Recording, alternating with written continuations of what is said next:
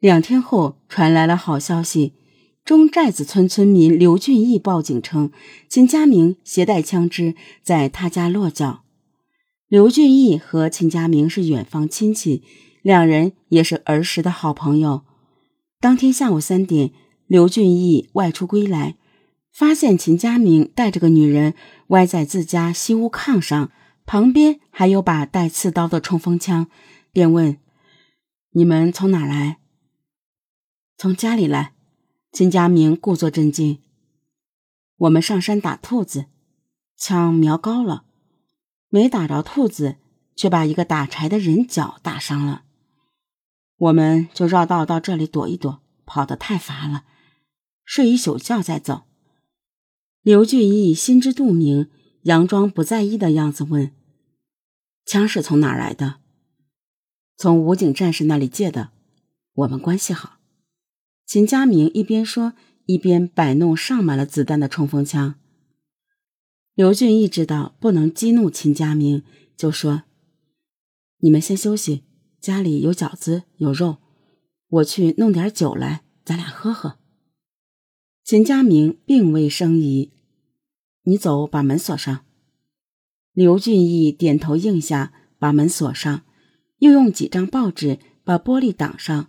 赢取了秦家明的信任，出得家门，刘俊义琢磨着：秦家明犯下如此重罪，肯定死路一条。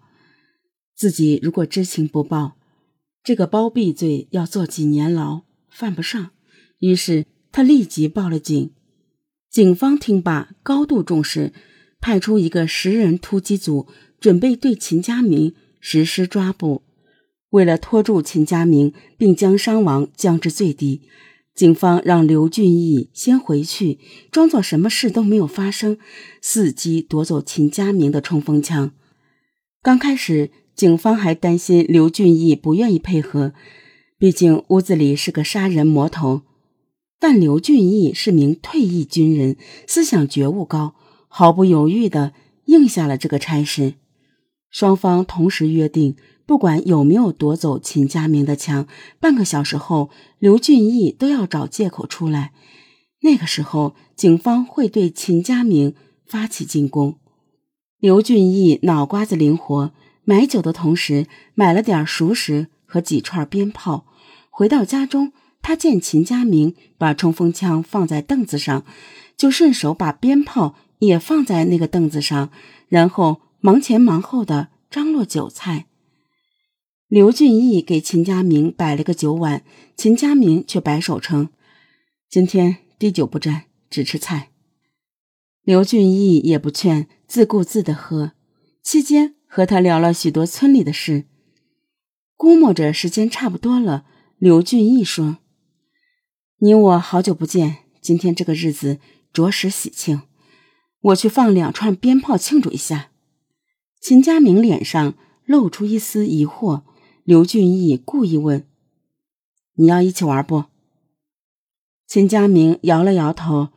刘俊义松了口气道：“行，那你们吃着，我放完就进来。”刘俊义假装取鞭炮，不慌不忙地凑到枪跟前，趁秦家明不注意，一把将枪抓到手里，迅速跑出了屋子，并大喊：“我抢到了！”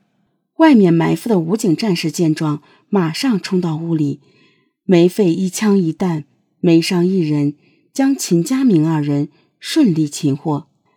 面对审讯，秦家明对自己抢枪杀人的犯罪行为供认不讳。本溪当地曾经长期开展民兵运动，民间有很多枪支弹药，连生产大队都有。从一九八三年开始，政府逐步开始收缴，却仅仅把枪支收了上来，大量弹药仍然散在民间。秦家明利用自己曾经是民兵的机会，私藏了几十发冲锋枪子弹，却苦于搞不到枪支。而他是铁路工人，因为工作关系，同铁路道口的执勤武警非常熟悉，经常一起吹牛。他知道。武警有一支五六式冲锋枪，里面没有子弹，这是个好机会。秦家明计划充分，他多次去道口值班时，以对枪支感兴趣为由，借武警的枪玩耍。因为大家早就认识，枪里又没有子弹，武警们就放松了警惕。在充分取得了武警的信任后，二月十一日，秦家明偷偷带着七十多发子弹来到这里，同两个武警和一个铁路工人吹牛。期间，秦家明提出再摸摸枪，武警丝毫没有起疑，顺手将枪交给了他。秦家明一边装模作样的把玩。一边偷偷上了子弹，然后突然调转枪口对准这三人扫射，致其在毫无防备的情况下瞬间中弹死亡。事后，秦家明交代，如果不杀死武警，他们只要一报警，估计几个小时后他就会被抓住，无法顺利到达左家报仇，所以只能杀了他们灭口。得逞后，秦家明将可以折叠的冲锋枪藏在大衣下。将剩余子弹缠在腰间，先去工厂找到左雪梅，对她说：“我现在去杀两个老畜生和他们的儿子，你敢不敢去？”左雪梅咬牙说：“敢。”两人就冒雪到了左家。此时已经是晚上十二点，左家的儿子出门喝酒，并不在家，只有老两口和一个邻居的孩子在家打牌。秦家明让左雪梅用钥匙打开院门，然后冲进去，一脚踢开平房的屋门，一枪撂倒了坐在炕上的左母，随后又一枪打倒了左父。见左父倒在地上后还在喘气，秦家明用冲锋枪对准他裤裆连射三枪，打烂了他的睾丸。这样还不解恨，又将枪管伸入他嘴里开了一枪，将他彻底打死。因为怕左母没死，又对准他心脏补了一枪。杀完左家老两口后，秦家明发现左家儿子不在，便道：“不能放过您的混蛋哥哥，我们在这里等他回来。”左雪梅点了点头，又看到那个年轻邻居吓得瘫倒在地，就说：“不关这个邻居的事，让他走吧。你现在放他走，他马上会去报警。”我们连明天的太阳都见不到了，杀了算了。说罢，秦家明就对他打了一枪。